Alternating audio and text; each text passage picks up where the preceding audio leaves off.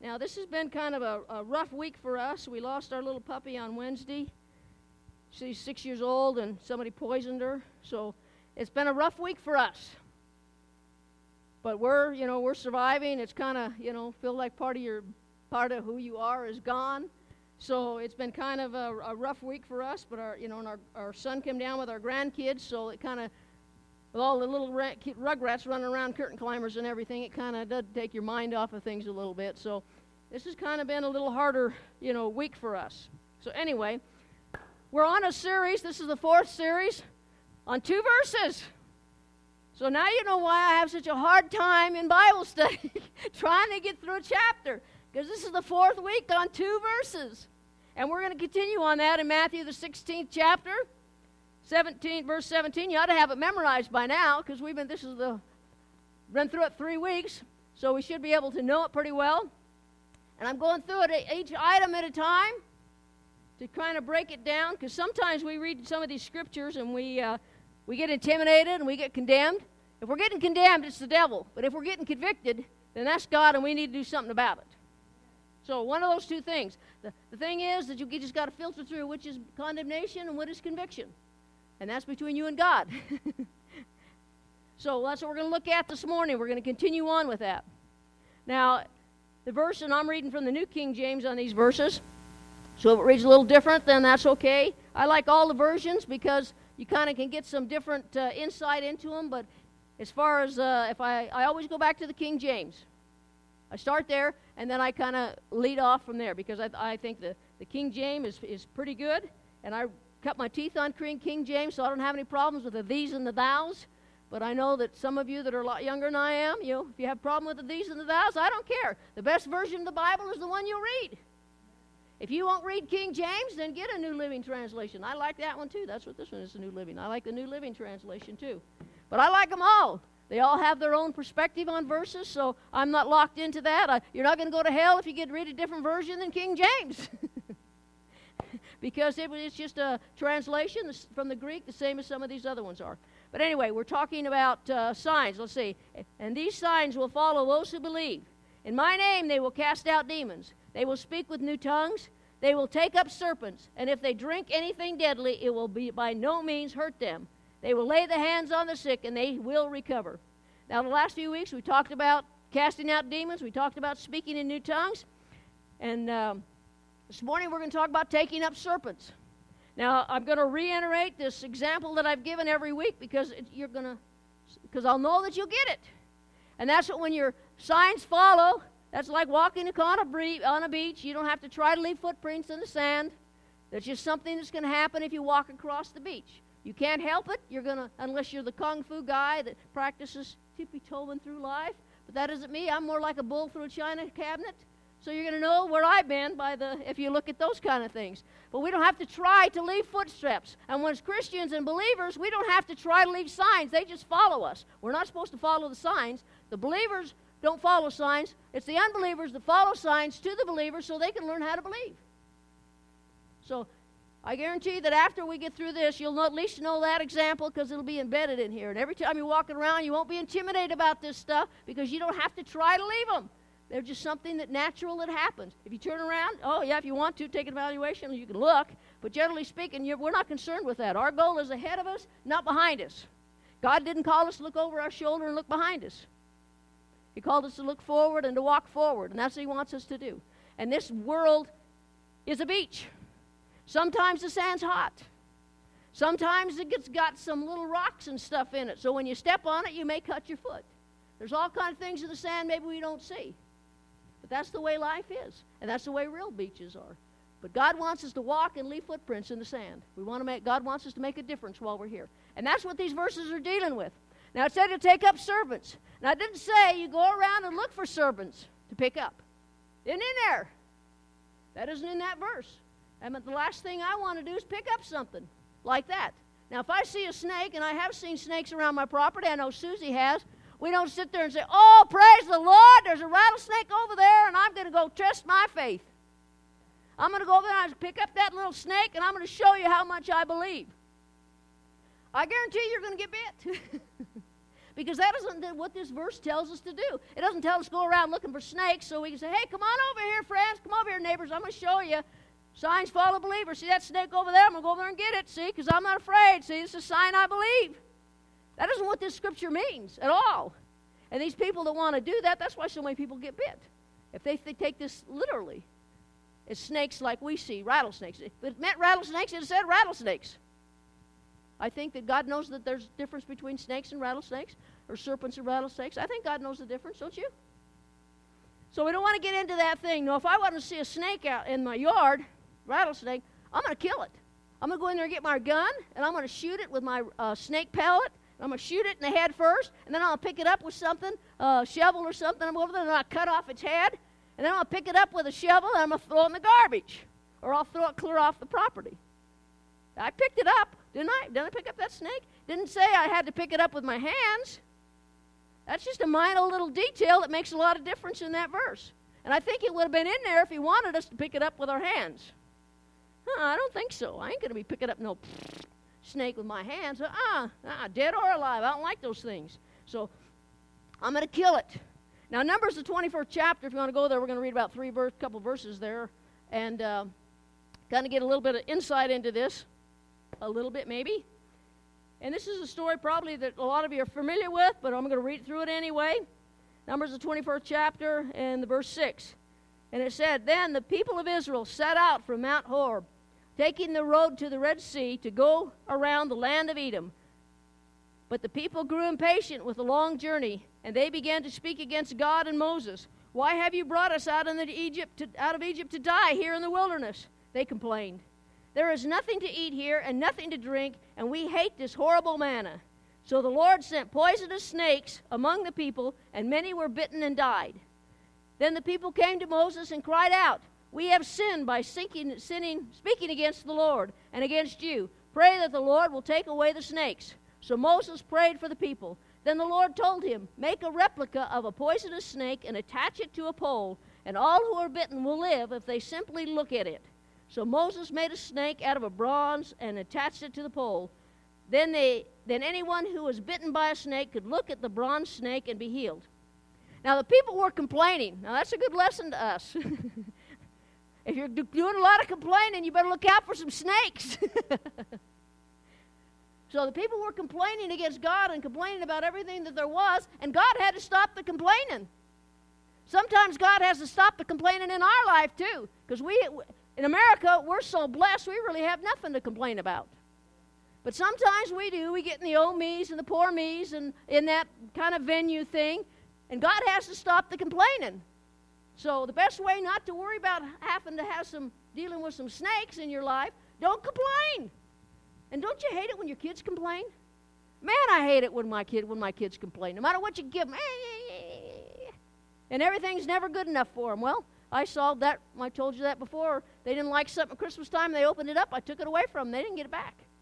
You don't want this? Psst, there it goes. Forget it.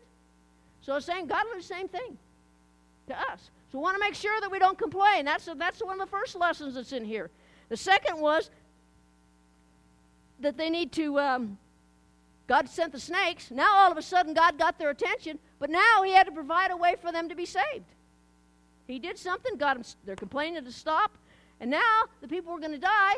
And so God said, Here, this is what I'm going to do. I'm going to give you, a, you make a uh, copy of this snake or a bronze thing, putting up it on pole. And anyone looks upon that snake on that pole will be spared from death.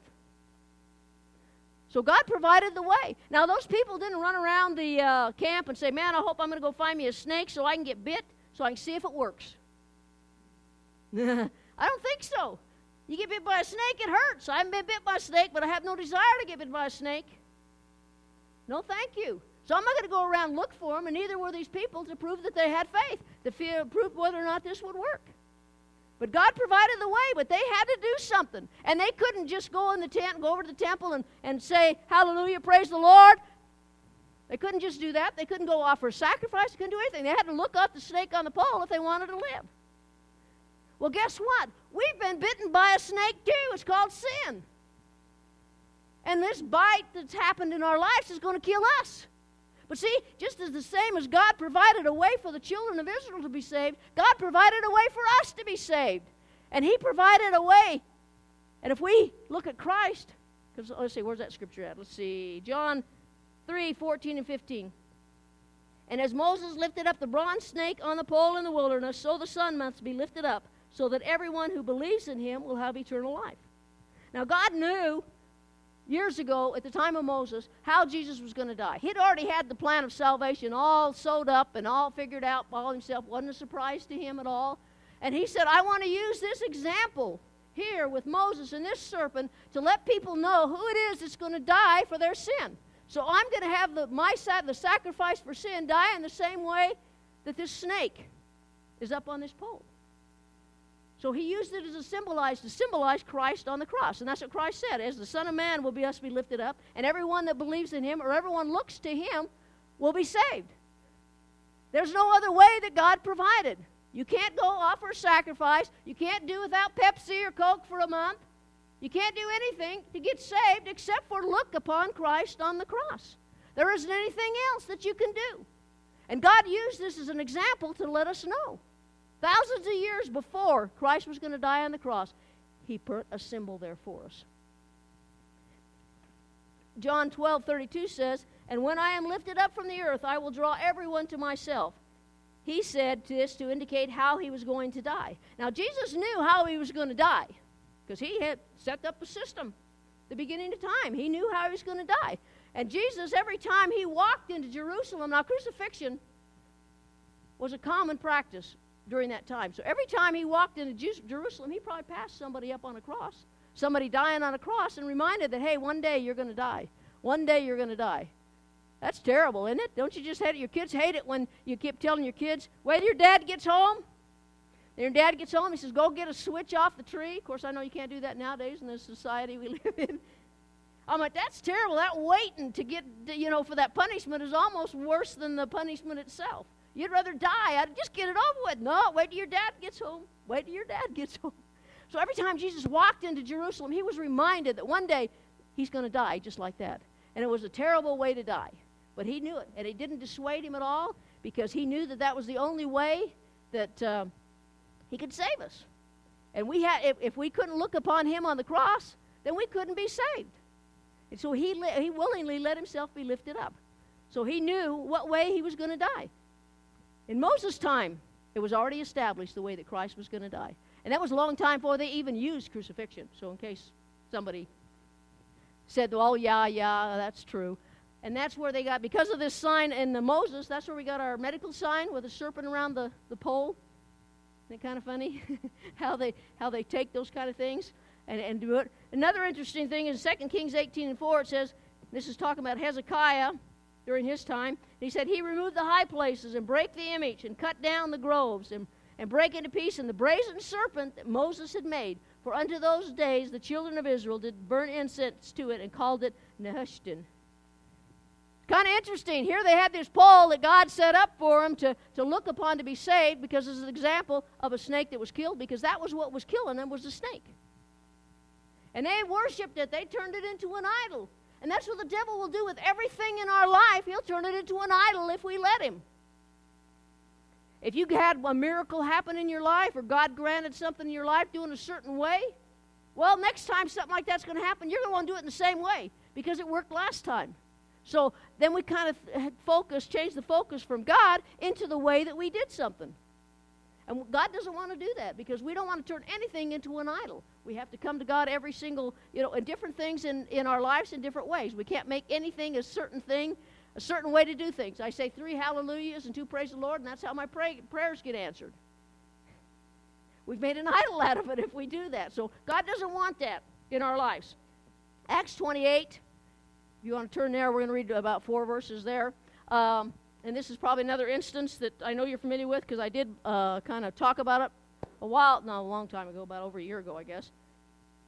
But this is just kind of get an idea of what's going on as far as this verse is concerned that we want to deal with. And we're talking about Paul, Acts 28, starting in verse 3. And it says, As Paul gathered an armful of sticks and was laying them on the fire, a poisonous snake driven out by the heat, bit him on the hand.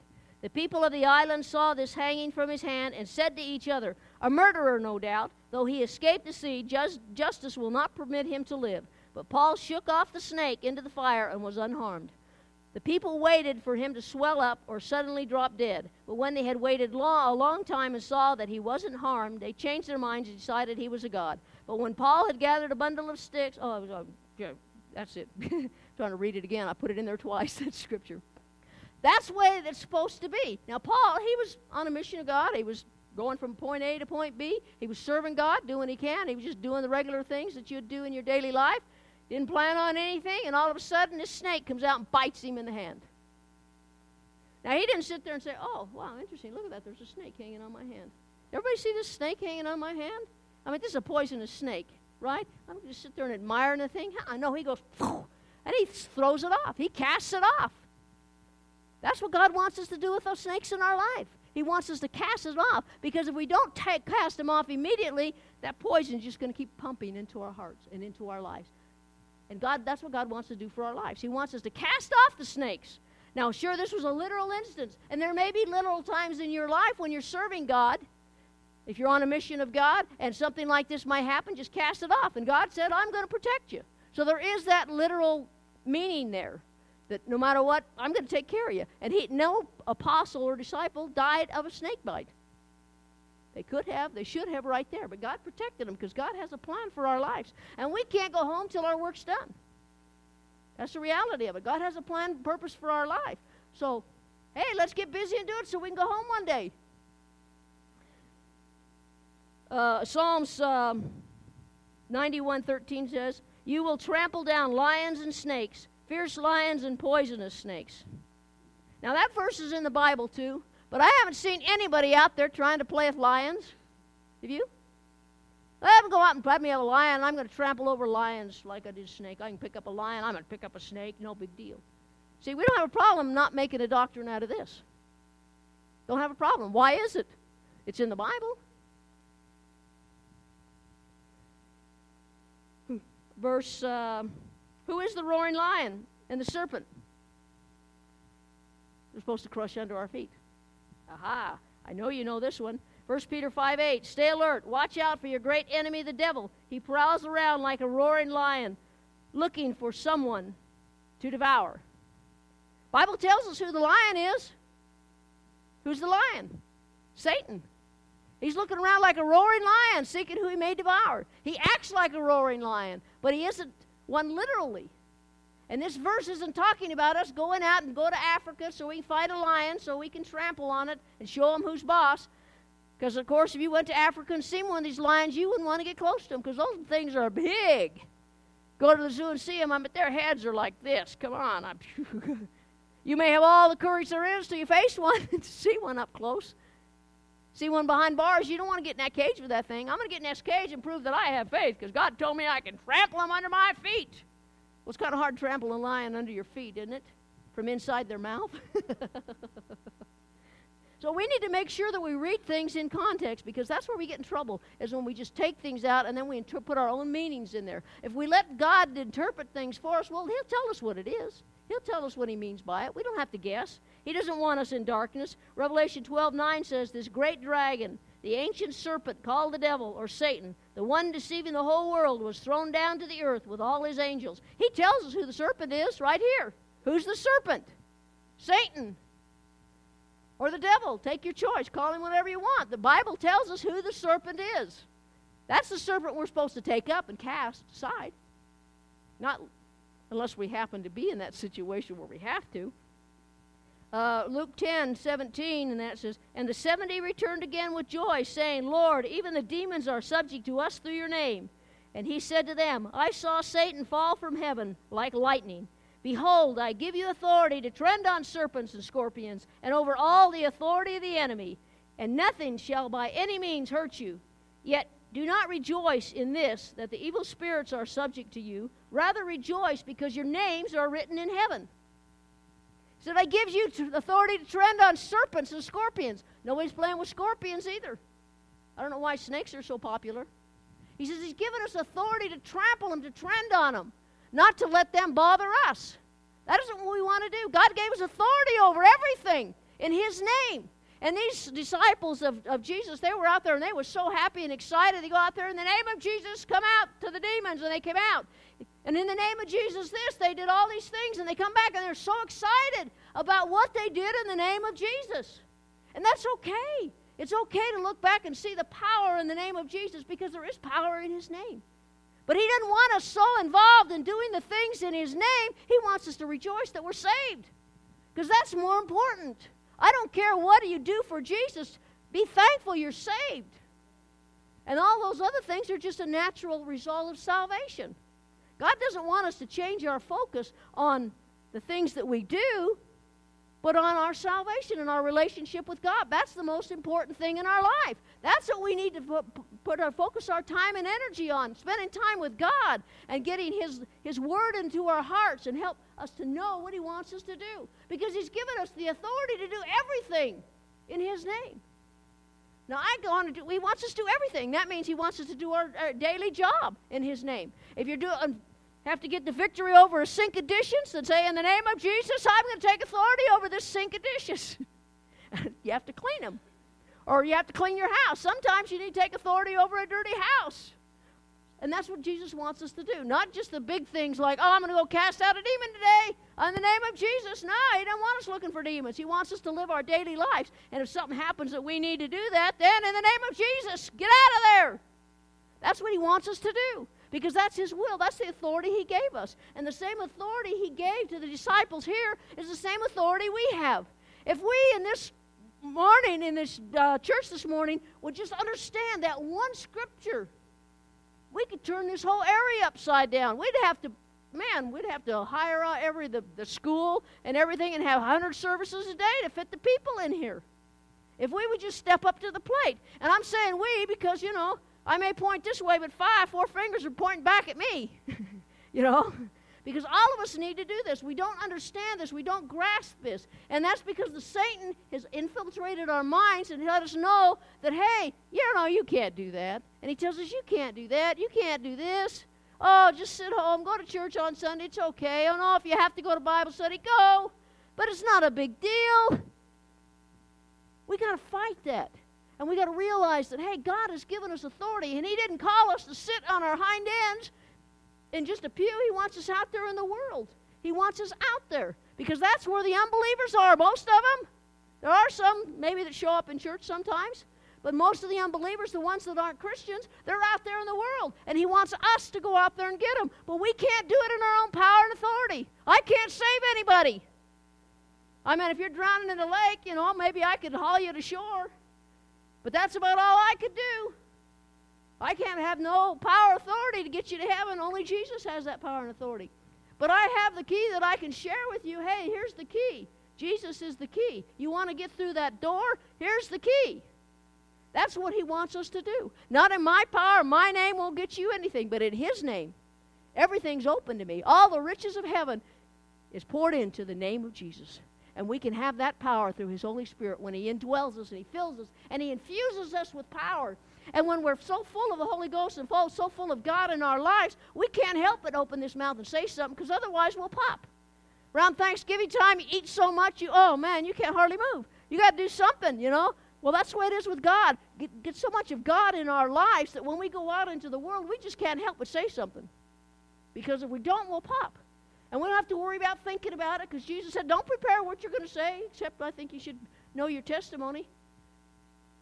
And you can practice that because you, you know, who knows your life better? And they don't want a long 20 minute sermon on your testimony. Just give a couple minutes of your testimony.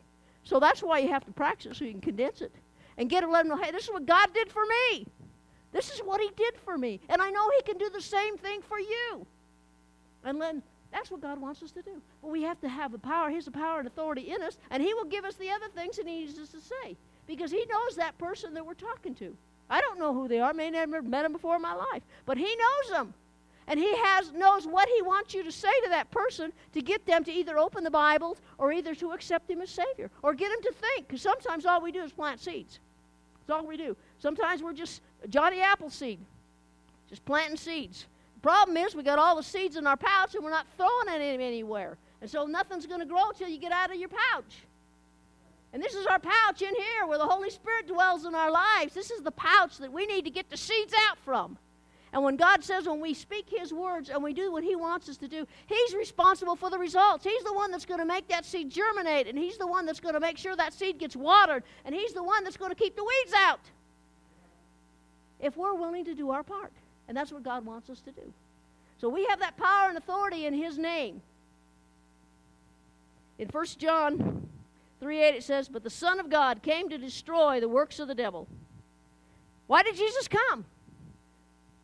To destroy the works of the devil, to redeem us, to save us. And then he left and went back to heaven. And he left his spirit here to dwell within us. And he left us, us here. Because where he, uh, his will, the reason he came is the same reason we're here to destroy the works of the devil. I'm tired of the world destroy, the devil destroying this world. I'm tired of all the, the violence and all the things that's going on in this world. I'm sick of it. I'm sick of watching our nation go down the toilet because of what the devil is doing. Well, we need to take authority over that and speak, plead the blood of Jesus over our nation and ask that God raise up a righteous man. Get rid of the, tear down the people that aren't righteous and let your word and your will be elevated.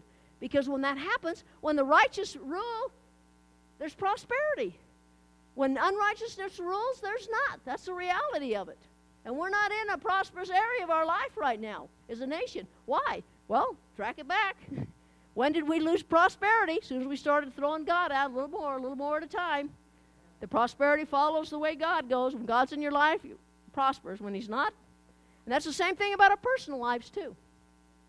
Works in our personal lives too. When God's in our life and leading and directing us, we're going to prosper. Maybe not financially, because when we say the word prosper, the first thing we think of is money, money, money, money. But there's a lot of things money can't buy. And the people that have money would give all their money for help. They'd give all their money for peace or some joy in their life. And we have all those things free from God. And what we have to do is say, Jesus, here I am, a sinner. And I'm looking to the cross. I'm looking to you for my salvation. I have no power myself to save myself. But because of you, I can be saved.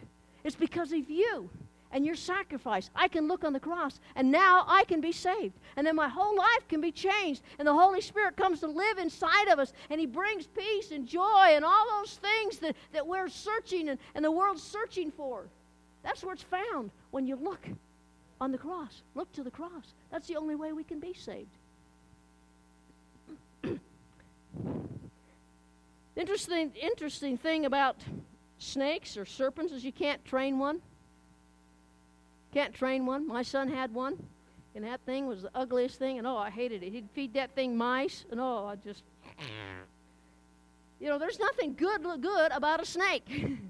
I mean, I've never seen a cute one. You know, you don't see snake clothes. They don't make clothes for snakes. They don't make hair hair things for snakes because they're not supposed to be pets. You can't trust those things. You turn your back, hey man, they're going to have you if you get a chance. You forget to feed that snake, they're going to run around and look at your animals. Hey, hmm, well, here's a kitty cat. I don't care if you love that cat. Yep, God. Because snakes can't be trained. They don't care. All they do is know how to kill and eat. That's all they do. And they lay around the rest of the time and grow. And if you don't take care of the snake, it's going to grow. Them snakes can grow 20 feet long. There's no limit on how long they can grow.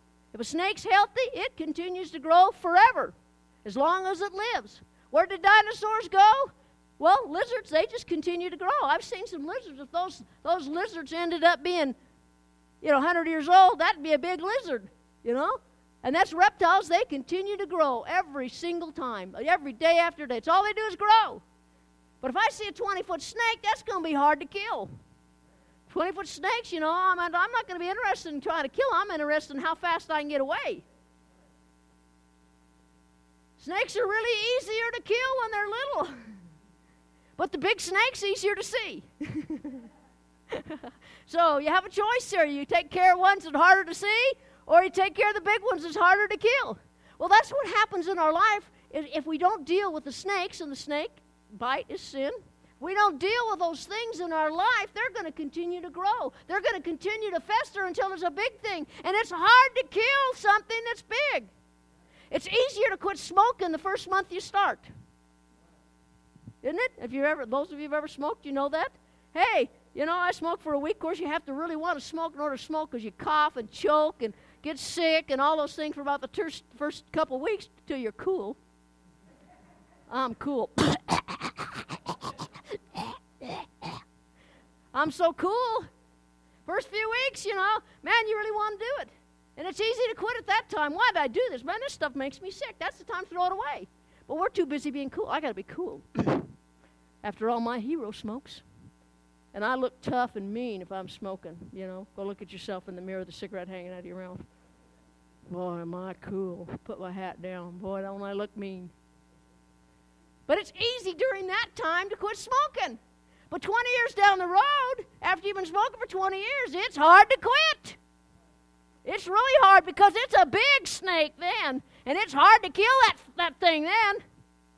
That's what God wants us to do in our lives. And when we serve Him, He wants us to deal with the things when they're little. So if you think like feel like God's nitpicking stuff in your life, hey, He just doesn't want it to become a big snake that you have to deal with. That's why. So we need to realize that we can't make pets out of these things. Sometimes we try to make pets out of our sin, too. Oh, it's just a little mistake I made. It's not a big deal. God doesn't care. Oh, yes, He does. There's no such thing as being a little bit pregnant. No such thing. You're either pregnant or you're not. And Jesus said He doesn't like sin. Any sin, period. I don't care how small it is or how big it is. It doesn't matter to God. It's still the same size to God. And that sin, no matter how small it is, can separate you from God. And pretty soon, if we let these little sins get in our life and we don't take care of them when God's dealing with us about them, pretty soon we let something else get in. And then we let something else get in. And then we're not showing up on Sundays to Sunday school. We don't show up for church on the Sunday morning. We don't show up for Sunday night. We don't come to Wednesday nights or, or whatever it might be, even though we don't have an excuse not to. We're working and things like that. Yeah, that's different.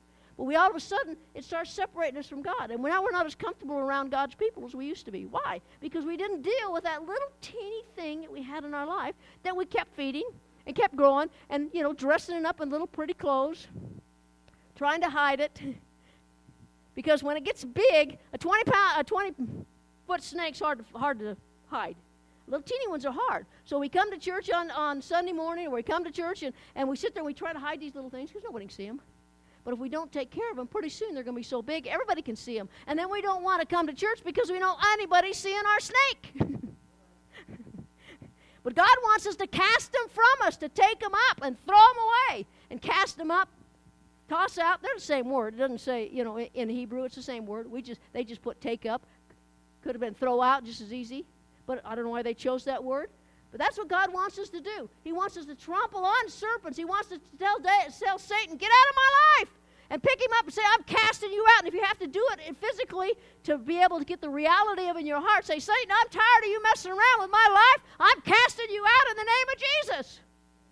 Because he'll get us if we let him. And he'll let us make pets out of our sins. He'll let us make pets out of everything in our life that's going to distract from God. Hebrews 12:1 says, "As for us, we have the large crowd of witnesses around us. So then let us rid ourselves of everything that gets in the way and of the sin which holds on to us so tightly, and let us run with determination the race that lies before us." Romans, Romans 13 12 says, The night is far spent, the day is at hand. Therefore, let us cast off the works of darkness and let us put on the armor of light. That's what we need to do. God says signs follow believers. We don't need to do signs to verify our faith. But we have the opportunities, then we have the authority to do it in Jesus' name. Everything that God has asked us to do, He's given us the power and the authority to do it. And we don't need to back down. So if we run into that 20 foot snake, we don't have to back down. We say, in the name of Jesus.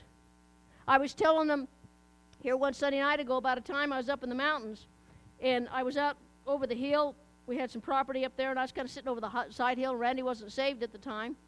And so I'd go out on the point, I call it the point where I could look over a little valley area, and I'd pray and read my Bible.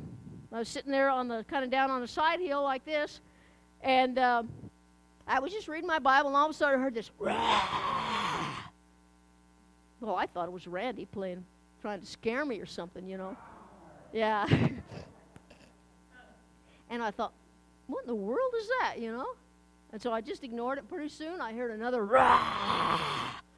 And I turn around and I look, and about from me to the window, here's this mountain lion.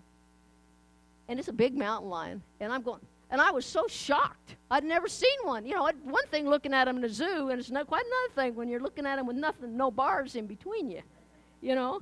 And I'm sitting there and I'm looking at that thing, and I'm going, and I'm sitting there and I'm out there. I don't have nothing. All I have is my Bible in my hand. You know, I've never, we've never seen a mountain lion up there at all. We've had that property down how many years that we'd had it. We've never seen anything like that up there. And so I stood up and I just stood and looked at it. I'm saying, well, I guess if he comes at me, I shove my, my Bible in his mouth. That's all I had. That was my weapon. and so, but I just, you know, God come over me. The Spirit of God came over and I just said, In the name of Jesus, I command you to get out of here. And I stomped my feet like that. And that Ryan went, and he turned and walked away. And I went back to reading my Bible and praying. And I was fine until later it sunk into me what had happened. And I'm a Kenny. Then I started getting scared. and I was starting to get afraid. And I went back and told him, I seen a mountain lion. And I said, Oh, no, you didn't. I said, Oh, yes, I did. And so from then on, I started take, carrying a gun with me when I went down there. I knew what it said watch and pray. I knew what it meant watch and pray. so, but the lions are sitting there everywhere to devour us, either literally or spiritually, mainly spiritually, because God, the devil doesn't care if you come. You can come to church every day you want. You can do whatever you want as long as your heart isn't changed. He don't care. And as long as you ain't witnessing for him, as long as you're not trying to throw out any snakes, as long as you're not bothering him at all, he don't care. He'll leave you alone to a certain degree. But the minute your direction changes, there's going to be some ob- there's going to be some obstinance. There's going to be some resistance. And we have to decide that regardless of the resistance, we're going to serve God. We're going to do it. And I'm not going to let no snake, which is the devil, interfere with my life. I don't have to because I have the authority of Jesus in my life. And I don't have to deal with it. I can pick it up and I can cast it out in the name of Jesus. Satan, you get your hands off of me. You get your hands off God's property. I belong to God. Now you leave me alone. And He has to leave you alone. He has to go. But we as a church, we've been praying for revival. And I believe it's going to happen. And I believe we just got the first down payment of knowing that the devil's scared. When our dog died this last week, that was a sign to me. The devil doesn't like what we're doing, and he wants to destroy us. And if things happen in our life, if you got your mind made up, you're going to serve God regardless, it's rough. It's not easy sometimes. It's not all roses. There's some thorns on that rose bush. And sometimes when you grab for the rose, you're going to grab the thorns. And I'm not happy about the things that happen, but nothing's going to dissuade me from serving God. And you have to have your mind made up. It doesn't matter. We like to sing that song, Take away my earthly gain, but give me Jesus. But if he starts taking and taking some stuff away, how much of reality is that scripture gonna how's it gonna sink in? Don't sing that if you don't mean it. And if you don't mean it, pray to God and ask him till you do mean it. Because that's the only way we're to make it through this world. You can't, there's no peace, there's no joy inside this world, especially with all the turmoil going on, without God. And that's what these verses deal with. Don't let the serpents of this world get you. Cast them out, throw them from you, and say, regardless, I'm going to serve God. I've got my mind made up. I don't care. Take away everything. Because nothing in this world can compare to the joy that's prepared for us in His name and in heaven. That's the reality of being a Christian. It isn't this world. If you're living your life for this world, you're going to be disappointed. Because this world is full of pain and suffering and anger and uneasiness and all kinds of things. But the place, my home, is not. All those things aren't there. I have peace, joy uh, in this life, in this body. I have that. And I've had peace through this situation. And it was hard this past week. I mean, I even had a hard time praying. Especially when the dog got sick and we prayed for him. We anointed him with oil we prayed for him and we cried out to God and, and the puppy still died. It was hard. It was hard not to, you know, to say, God, why did you do this? Or, you know, get angry with God. It was hard. And I had a hard time praying. I just had to put on some music and lay on the bed and just sit there and listen. And just, well, I felt like I was just climbing up into God's lap and letting and crying and let Him t- try to heal me. Because if you don't have animals and know how much they mean to you, you won't understand. But if you do, they're just like your kids. And it was it's very hard. It's very hard. But I know that my hope is in Jesus. And I'll have to worry about what this life throws toward me because this life is temporary. And I'm looking forward to a new world and a new maker who's, who's promised me so many things. And one day when I walk those streets of gold and I, and I can see all the reasons that all these things happened, then I'll have and I'll understand. Not that it matters because once I get there, we're not even going to think about those kind of things. But my hope is built in another world. And these serpents and these snakes or anything in this world is not going to dissuade me from serving God.